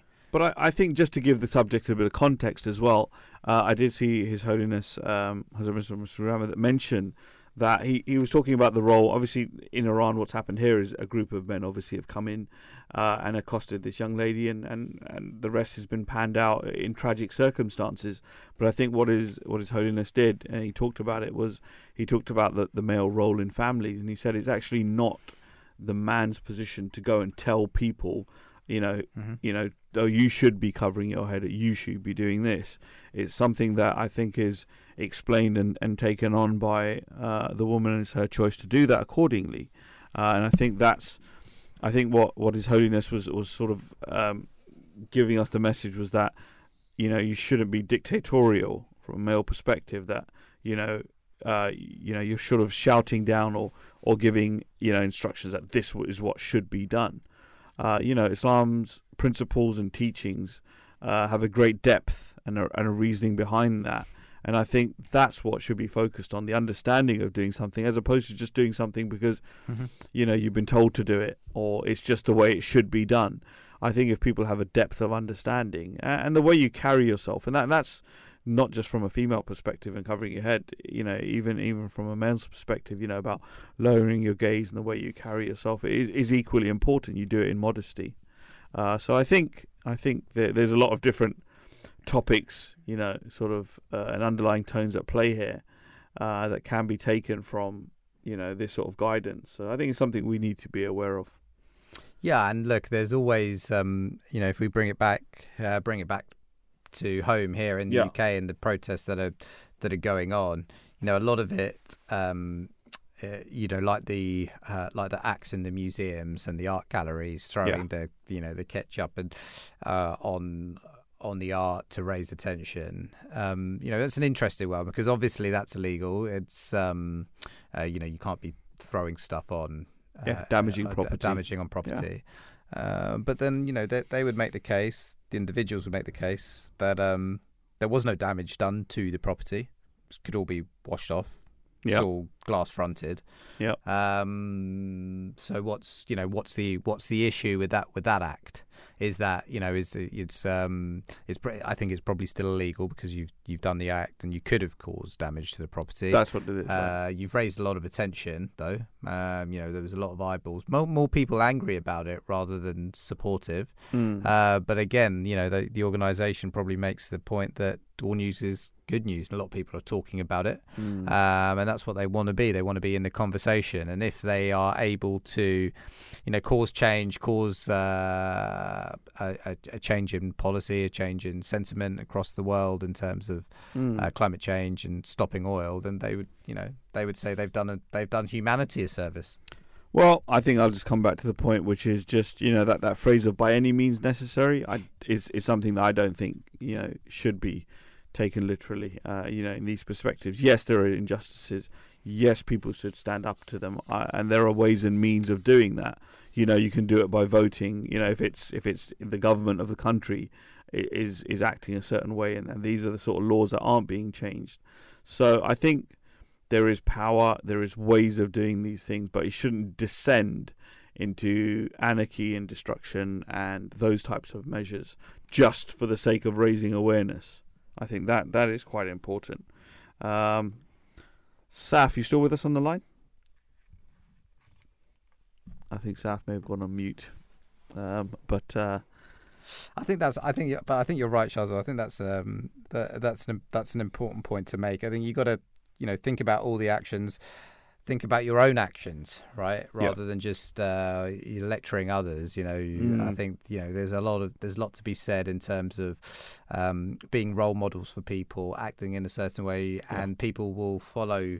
Uh, or copy those actions if they, you know, if they see you doing good things, then you're more more likely to be copied. And um, you know, I think too often, you know, people uh, get hung up on the on the big on the big things, government action, government policy, um, you know what big corporations are doing. But actually, we can all, as individuals, do our, you know take our own steps on a lot of these things.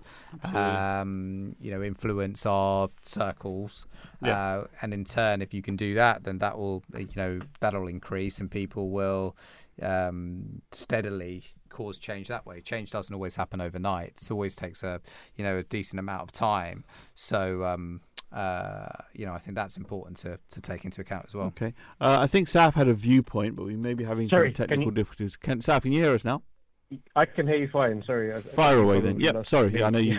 we thought we thought you were just taking in the uh, pearls of knowledge that Hamza was coming out with.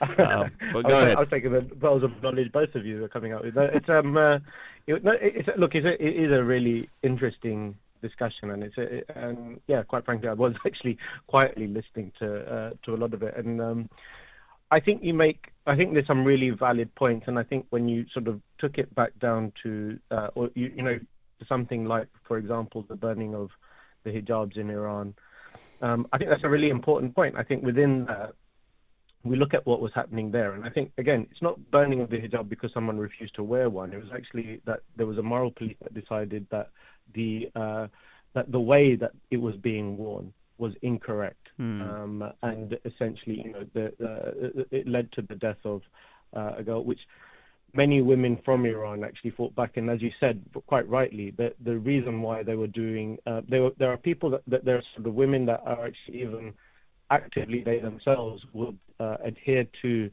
the idea of wearing a hijab. Um, were doing it, uh, were, also doing it in solidarity, uh, solidarity. Um, and that I think that's a slightly different um, aspect in itself. That's actually it's against a regime which they have thing. That's a that's against a regime, and that's being done. In actual fact, for a large part, it is being done quite peacefully. Um, if you look at the way that the women were conducting themselves, you know, they were taking marches, uh, they were, you know, uh, going across, only probably essentially causing distress to themselves in doing so. But um, and uh, I think that that there, there's a validity to sort of something that they were doing, and I think they still remain within the confines of Islam in doing so. Now, I think what's happening over here, it's it's, it's very different. Um, for a large part, I think one of the major things that I, I probably that I take issue with the kind of Just Stop Oil protest over here is, for the large part, most people, and I would say a majority of the population, are already on site. Now, all that seems to be happening is disruption for the sake of disruption. Um, it raises awareness, of course it does, but it's not. I, I would say we would go as far as saying I don't think that any extra awareness needs to be raised. Um, you're not fighting against it. partic- You've already got government, which is already going down a certain line and doing uh, and, and is trying to incorporate um, a zero. Um, how do you call it? You know, like a, a, a zero carbon emission sort of status, or uh, how you, a net zero uh, policy.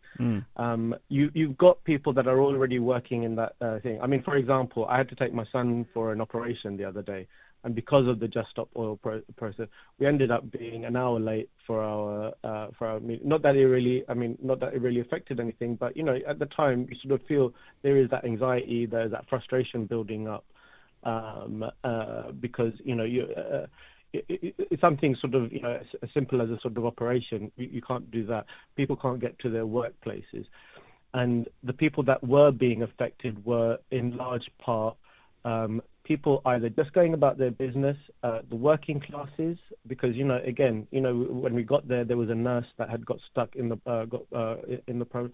She was actually uh, worried about how her hours for that day were going to be resolved because she still needed to leave at two o'clock to pick up her children later on.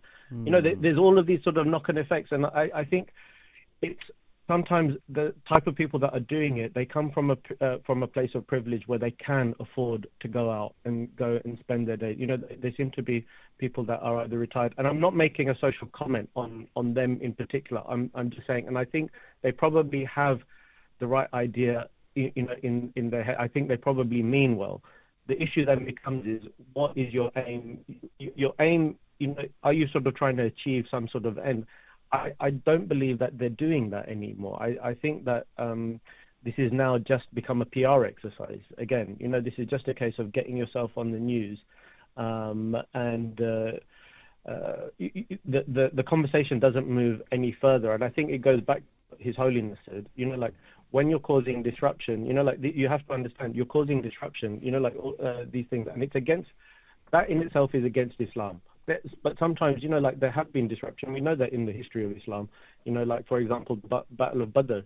Um, you know, a caravan. Uh, you know, it was something that the Holy Prophet ﷺ took thing when he was being, you know, he was defending himself in that uh, particular moment. Now, you know, there, there were elements of it that there was an attack that also took place against uh, the, the Meccans that were that were going past, but it was for a greater good at the time. It was for you know like for them to be left alone and uh, allowed for of continue with their uh, with their faith.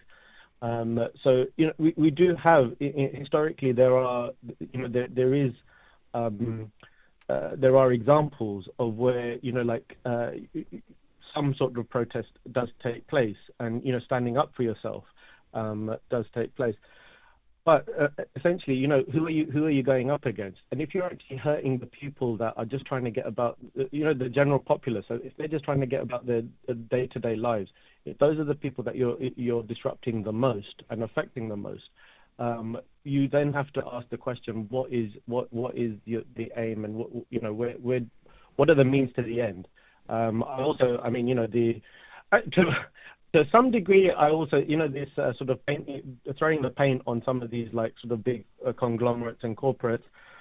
You know, I think you can argue that there there may be some uh, there may be something in that, but also throwing paint on you know pieces of art um, in public places of pieces of art when essentially art is for the masses and you know it's there sort of designed for us all to sort of take uh, take something from uh, taking away from um, uh, from those things. Yeah, I was deeply hurt really by not being able understand to see that uh, sunflower picture. I mean, it, I know because life. you are. I mean, you are essentially the, the, the, you're probably the target audience. Yeah, absolutely kind of right. thing. But um, but but I, I think that the issue becomes. I mean, you know, it's it's who are you trying to affect, um, and what is what is your real aim, and um, if you're.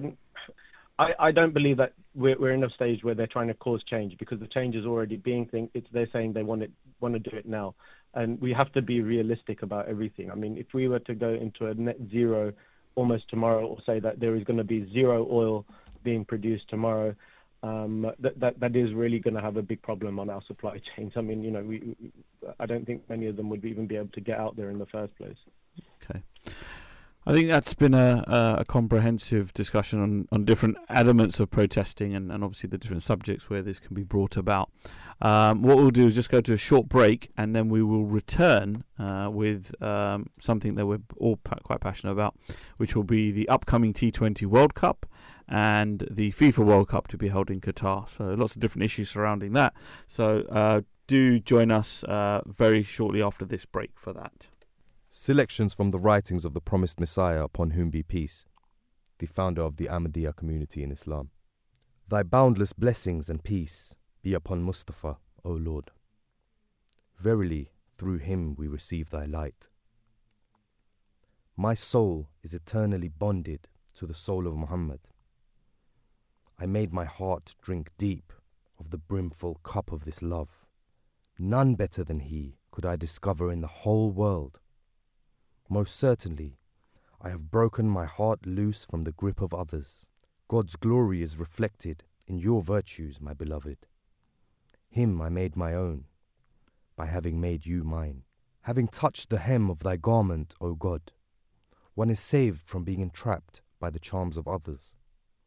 Verily, I bow my head at your threshold alone. O my beloved, I swear by thy unity, in my love of thee, I have become oblivious of my own self. By God, all other images have vanished from my heart, ever since I had your countenance etched upon it. It was because of you that we became the best of all the peoples.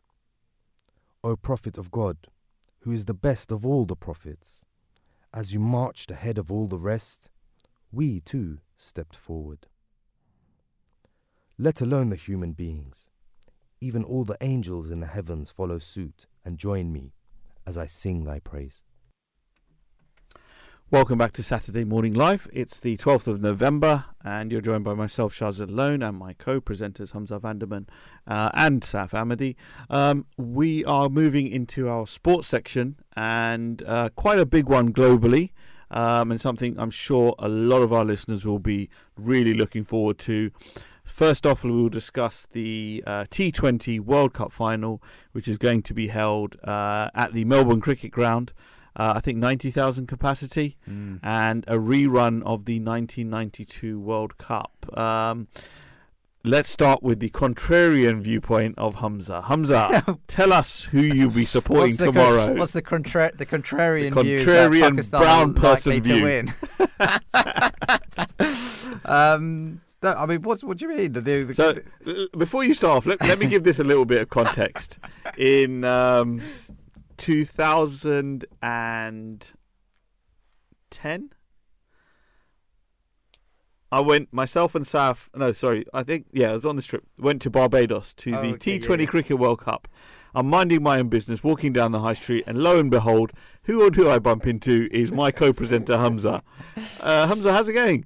Yeah, all good. Yeah, brilliant. How's the trip going, etc. So yeah, we're all there as cricket lovers, and uh, and and at that point, I realised that Hamza was there supporting England. and so I was enjoying myself because I think England were doing uh, doing all right, whereas well, Pakistan. Yeah. had already been knocked out. Yeah, I mean, I was basking in the glory of having been to the 09 World Cup final at Lords, uh, which Pakistan won, and and we were there as defending. Well, we I say we we were there as defending champions, and hence why I was there to support the team. Um, but um, but yeah, just just tell us a little having bit gro- how having you having arrived at having this gro- place. Hamza. having having grown up in Pakistan and followed them day in day out, gr- grateful for their uh, training in your uh, cricket development and watching those players play, uh, grow up in the same areas that you've grown up your whole life as well. Is that is that what you mean? Fair point, fair point. So tell us, tell us a little bit about you, how you arrived at that. But uh, let's take first your thoughts on How the tournament so far. Okay, thoughts on the tournament so far? Yeah. We can do that. I mean, I Yeah. think generally as a tournament, too many games affected by rain. Um, I think that's been uh, quite annoying. And in a 2020 match, you know, to get rain affected, you're often left with, you know, not much time. And then Duckworth Lewis comes into it, and it's a bit, you know, some, you know, some quite important games decided on Duckworth Lewis. Mm. bit, you know, it's quite, uh, quite silly. Yeah, Um, and you know, I think you know, doing the tournament at this time of year in Australia, that was always going to happen. And so I think that you know, I think that we need to make sure that doesn't happen again. That you, you know, playing this such a big tournament in a, Yeah. in at the right time in a country has got to be. There's got to be there's got to be more thought gone into that beforehand because it was you know just too too many. So Yeah. that was a bit silly. Mm. Um, but you know, good ups and downs. You know, incredible. St- you know, to be fair, incredible story for Pakistan to get through to this final. You know, there was Yeah. one stage where they were you know totally out of it. South Africa, you know, whatever was going on there, we won't comment on uh, uh, on um, what what may or may not have happened in that game that they clearly chucked yes, uh, at the end of their group at the end of their group stage to allow Pakistan through. yeah, Um, as there's a bit of that, and you know, just uh, but you know, to be fair, two you know, two really good. Two really good semi-finals, not you know not the closest matches, uh, either of them, but re- two really big performances by you know England and Pakistan. Yep. uh, almost you know the type of for- performances you really want to see in a final uh, if you're supporting those teams because you Yeah. rarely put two of those together, but both of them have done it. So I mean, yeah, one of them one of them's got to put two two incredible performances back to back to to win to win the tournament. Yeah, I mean, look, it was, it was, it was I mean, I'd, I'll say the England victory was a, st- that was a, yeah, it was a real stampede. I mean, they just ramrolled uh, the India bowling attack, um, you know, and I mean, Josh Buttler, you know, is is a great player, period.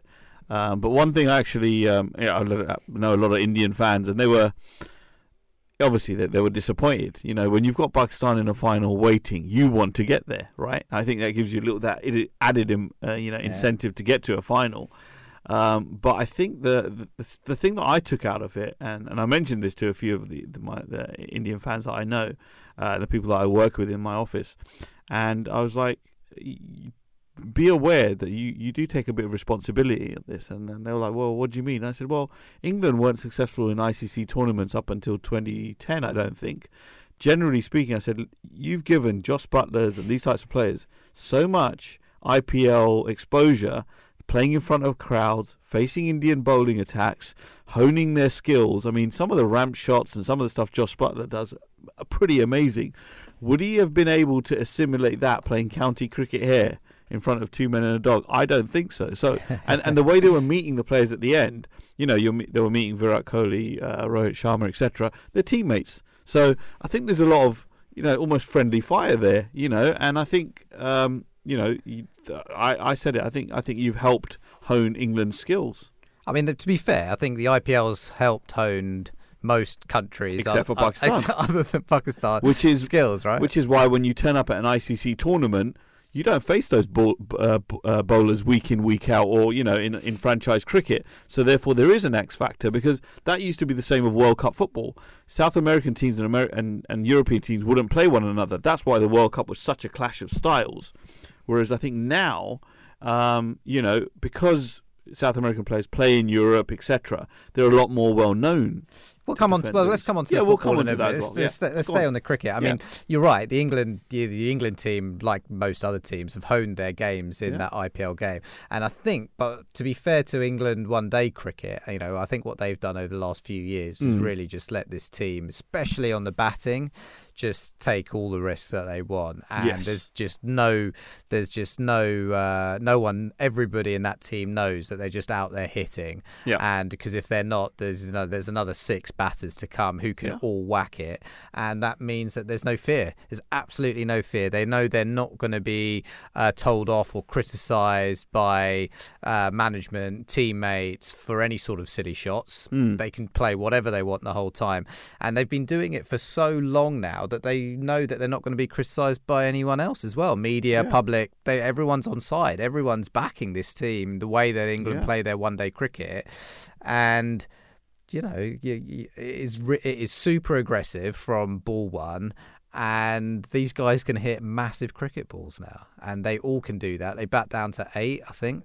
Yeah. I think Moeen's down to come in at seven sometimes. Some it moves around a bit depending on uh, what's going on and the bowl. But I mean, basically, they bat down to seven in a way that most like most people would have a lot of those guys in their top three. Yeah, I think I think there's no doubt about it. England play a, a, a great brand of one day international and T twenty cricket and, and you're right. I think they're given license to go and absolutely play and express themselves with the talent and the skills they have. The, the I think the contest tomorrow is Pakistan's bowlers against England's batters. Mhm. I think that is where the crux of the game will be. I think Pakistan's bowling attack is probably the best in the tournament, Yep. and England's batting lineup is probably the best in the in, in the tournament as well.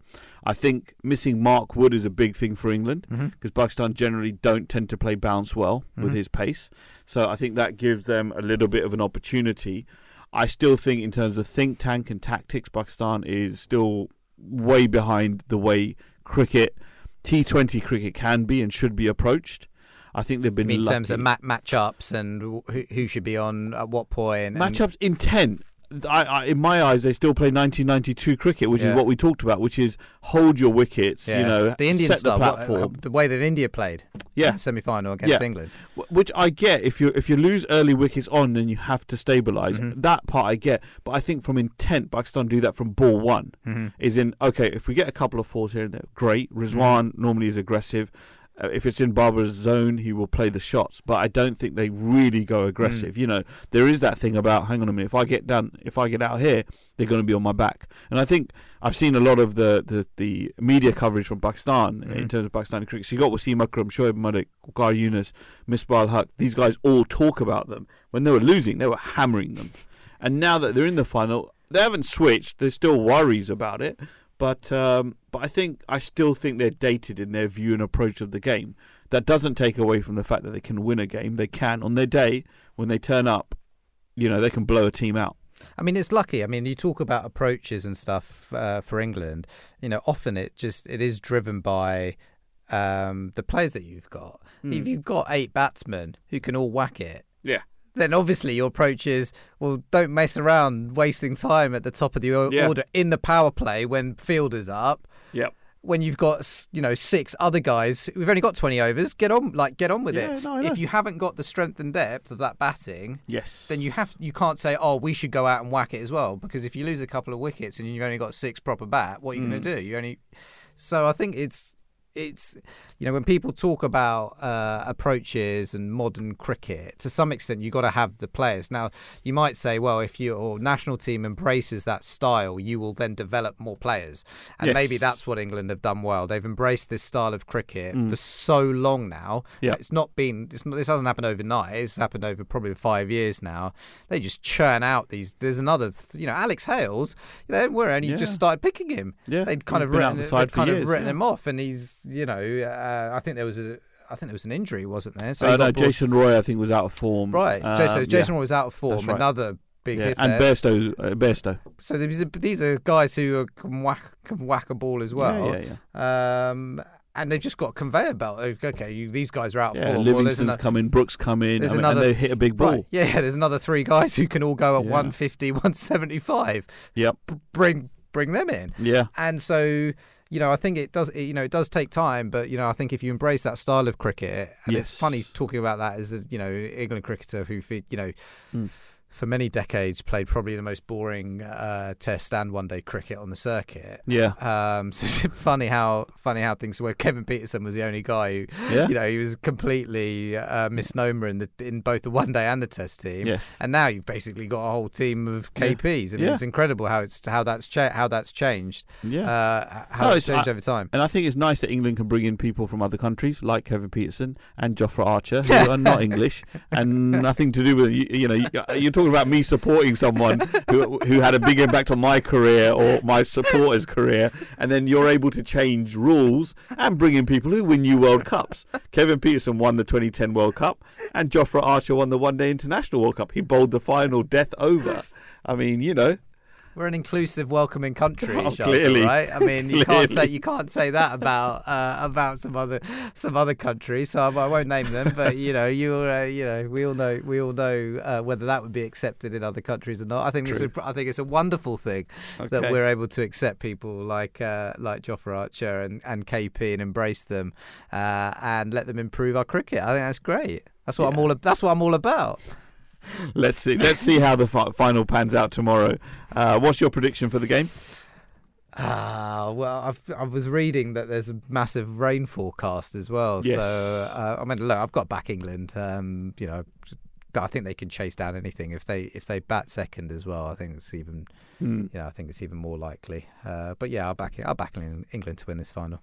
Yeah, I mean, I, th- I think I think England are favourites, um, but I think my ideal would be that uh, England bat first, um, and that that will put a bit of a contest on on you know it gives Pakistan a chance. I think if they can get on top of the batsmen and you know maybe keep them to a sub 165 score, I think there's a contest. Yeah, right. Um, I don't think Pakistan's batting order is particularly great in terms of chasing anything you know sub 150 ish, but. You know anything in the one ninety. they did well in this recent series though. Uh, Yeah. they- you know, chased. There was that one game, wasn't there? Chased down two. Pakistan chased down two. Yeah, two, uh, without losing a wicket. Yeah. Yeah, with but but then I think you have got to remember that Buttler and those guys weren't playing in those Mm. sides, right? So I think England were ready to experiment, but in a in a one-off game, Mhm. you know, we, we will see how we pan out. But uh, it'll be interesting. I think it's been a it's been a good advert for cricket, barring the the weather. Uh, and I think a lot. I mean, England probably were favourites. I don't think Pakistan were to get to the final. I think Australia were probably right up there, and even South Africa. But uh, you know, unfortunately, they had a the usual slip up as they do. Um, but um, but let's yeah, let's see, let's see how it pans out. Uh, I'm sure there'll be a lot of people waking up early uh, tomorrow morning to enjoy the contest. So we'll see how that goes. Um, FIFA World Cup not far away from the um, next weekend. Oh, it feels very strange, doesn't it? In, Yeah. in November, Premier League games still going on. Yep. One week between your last PL game and the opener of the World Cup. Yeah. I mean, I don't like it. Yeah, I I don't know. like it just from a kind of uh, mental health point of view. you know, you know, you, World Cup should be in the summer. Yep. You're relaxing. Weather's nice. Yes. You're watching three games a day. Absolutely. That's what it's about. Not you know freezing cold outside. Yep. Premier League should be going on. Champions League should be going on. Yeah. I don't know. I don't like it. Yeah, I know. I, I think there's a lot of association that you have. You know, it's summertime. You know, people are out and about. You know, when England win in this country, everyone's really happy. There's a bit of a feel-good factor. You know, Doesn't You happen go- very often. Yeah, no, it doesn't happen very often. I don't think it'll happen this time. Um, but um, but yeah, no, I think it'll be it'll be interesting to see how it pans out. I think there's been a lot of criticism, obviously, with Qatar in terms of the pure human rights. There's FIFA documentary that's come out recently, which basically says that you know there was bribery involved, and that's why they got the tournament in the first place. But you know that's the way the world works. I think, unfortunately, in terms of some of these events. But um, but uh, it'll be an interesting event. I think Um, what, what, once the football starts, yeah. then we're okay. I think. Then you you know you're watching the football. The, the players are there. The games are there. You know the annoying thing is I think some of these injuries. There's probably going to be a few more because of the timing. Yeah. I think that is quite annoying. Mm. Um, you want to see all the best all the best players playing. Yeah. Um, so that's a, you know that's a bit annoying. But I think once the once the tournament starts, what's going to make the tournament whether we got good games or not, right? It's always the case. Once you know, if you get good games, no Yeah. one's no the rest of it, no one's going to care about. You know, you get some you get some awesome games, some awesome Mm. finishes. That's what makes or breaks a tournament, not the not the other stuff. Uh, that's not to say the other stuff isn't important. You know, it it, it is and it should be discussed and and prepared for and um, taken into account when these decisions are made. Yeah. Uh, but once you know, once you're there, once you're playing, now it's about it's about the football. And Yeah. obviously, you know, I, I agree. You can use that time to shine a spotlight on issues in that country. That's Yes. you know, obviously you can do that. Uh, but what's the overriding thing that the players are there for as well is to play. And I don't agree with this kind of you know criticizing players and asking players all these questions. Yeah, they, I- you know, yeah. they've just signed up. They're footballers, and Yes. they they go where they're told to go and play. Yeah. And you know that they're not the right people to ask these questions. The managers and the players. Yeah, they should exactly. Just be free to get on with it. And, exactly. um, they just want to avoid criticism personally, right? Essentially, that's what it becomes. It's a minefield for them. I don't they're, see any upside in they're, it. they're professional footballers. They are paid to play football, and they want to represent their country. Yeah. And they will go to the World Cup where the authorities uh, uh, select, Mm. and it's not in their, you know, it's not in their will. It's not in their power to. Um, to choose, they can make comments before. I think. I think that's fair. Footballers making comments before a decision is made, saying, Mm. you know, if they wanted to say, "Oh, I'd pr- rather it was here or there," or whatever. Yeah. Once the decision is made, well, you know, it's not really Harry Kane's position, is it? He's No, just he's there to hardly brains of Britain as well either. Exactly. But um, but yeah, no, I, I think the interesting point you said. All right, for us as supporters, yeah, it just doesn't feel that way. But I think maybe in terms of performances, as opposed to players playing at the end of a long season, you Mm. know, having won a Champions League or a Premiership and they've been through it, they've committed to it to a forty-plus game year. Now perhaps you've got players who have done a pre-season, kicked Mhm. off their main leagues. Maybe they'll go into this tournament running. I you hope, know? I, I, hope so. I think that'll be inter- that. that'll be Yeah. interesting. You're right. Yeah. Uh, it's going to be hot there, though, isn't it? So It is. It is. but um, but no, you're right. You're right. If they're and that and that's what's going to be fun to see. To be fair, will Yeah. be it does that type of thing make a difference? If everyone's level is way higher, Mm. that's going to be interesting. And Yeah. then and then also interesting will be the massive fall off in their performance when they come back in January and they've Yeah. got to play three games a week. Yeah, absolutely. In in the depths of winter, right? In January, it's not going to be nice coming back. But, but look, it's, it's hard. Yeah, these guys don't have hardships as such. Yeah, you know, yeah, they'll, yeah. they'll be staying in five star hotels with their masseurs, etc., etc. So I'm sure they'll be well taken care of. But uh, who do you think uh, in terms of? Um, Oh, this is England. This is an? England victory, isn't it? Oh, Got you know semi-final, final. This is it. This is the one. This is the. This is the next. This is the. This is the next step. Or it could be another brilliant, you know, second round exit on penalties. No, can't even remember the last time that happened in a big tournament. Come on, my friend. So long, so long ago. Those uh, those scars of those scars of what are, are well gone. No, I, I, I don't think the team is good enough. I, in knockout football, We've said that. We've said that enough. for the last three tournaments. Yeah, it's true. But then you played most of those three tournaments at home. We get another nice draw. which you've had last three times. You haven't. We get another one. You've had home Third and time- nice draws. Third time and lucky. you've done nothing. Third time. Not, oh, come on. Semi-finals, and then you threw threw away a final against Italy at Wembley. We can't, against- we can't even get into this World Cup. Exactly, that's my point. So no, I, I- I don't think. I think I think the two standout teams are France um, and Brazil. Yeah, we hate of- France, don't we? God. Uh, we don't hate on this station. I've told you that so many times before. Nor do we bet, Hamza. Um, but no, I think. Look, I know. I think France is stacked in terms of. Um, I'd love to see France go out early again. I'd love that. I'd, absolutely. I'll on the. I'll go on the. I'll say that live on air. I'd to- love that so much. I'd love some infighting. And that's you know, normally the Dutch, though, isn't it? Yeah, but Dutch. no, to the French one well. with. Uh, do you remember Patrice Evra and Yes. all that? Nicolas Anelka. Yes, yes, that yes, was good. yes, yes. That was really good. I'd love that to. I'd love that to happen again. Kylian Mbappe to you know get sent home. You know, I, They that- hate each other, don't they? Kylian uh, Mbappe and um, and Pogba. Uh, well, Pogba's witch, not there. witch doctors and stuff. Uh, there's an element of that, Yeah. but Pogba's no longer there. He's injured this tournament, so Ah, he won't be in the squad. That would. But I think Mbappe's uh, attitude generally, this whole thing about him wanting to leave. PSG, I'd love it. I don't think that's warmed people up to I'd him. lo- and uh, yeah, So That'd be yeah, great. That'd be Yeah, great. I, I don't mean obviously, yeah. From my perspective, obviously, I want you know to see a Brazil victory. It's been 20 years since Brazil have won the World Cup, so it, I, I'd like to see uh, them do it. Um, Brazil England final. That'd be nice, wouldn't it? Um, yeah, for some people, maybe. I, I, I genuinely think. I mean, uh, I think Brazil Argentina probably is a final everyone would like to see. I think people want to see if Messi can, you know, have that crowning glory of a World Cup. It's his fifth World Cup. Yeah. You know, He's so playing well. like He's he's playing had- well though at the moment, and is, and and to be fair for him, Mm. as you say, this is better timing. He's Yes. he, you know, old. He's getting old. Well, Yep. He's old.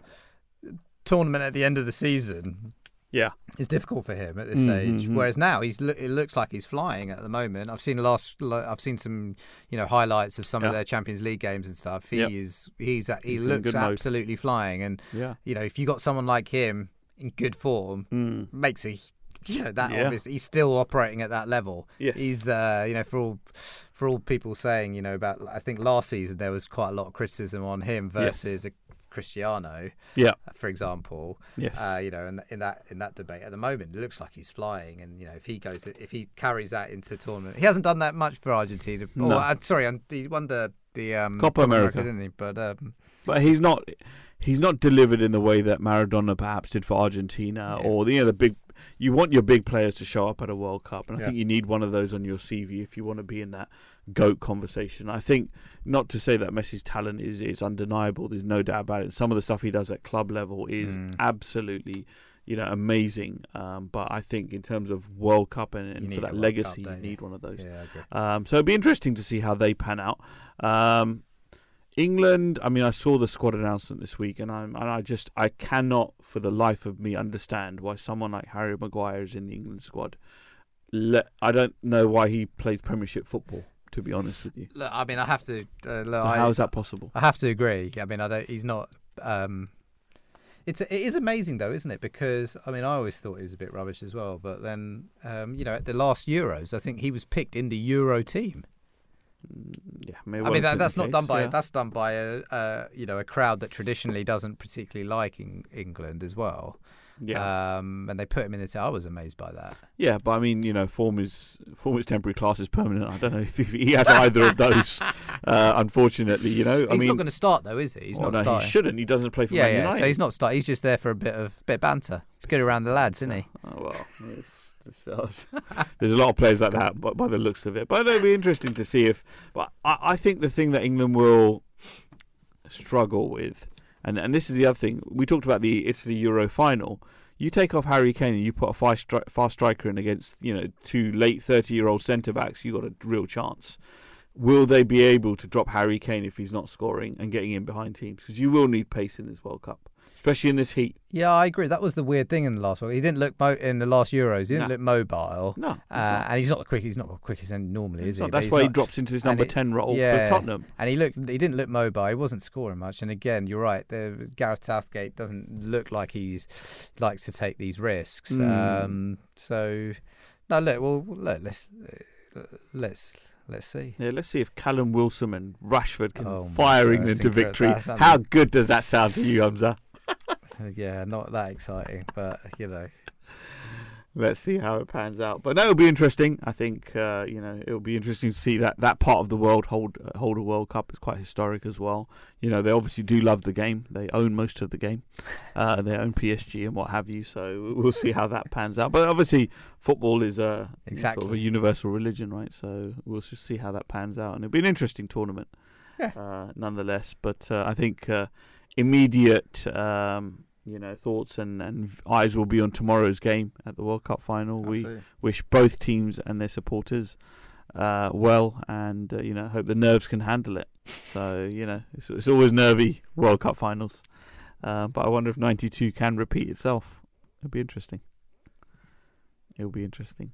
Uh, but thank you to all of our viewers, uh, sorry, our listeners, should I say, uh, for joining us today on the show. Uh, you know, feel free to uh, give us any comments, um, you know, via our Twitter handle at Voice of Islam UK or via the website, which is www.voiceofislam.co.uk. Thank you to all. Peace be upon you.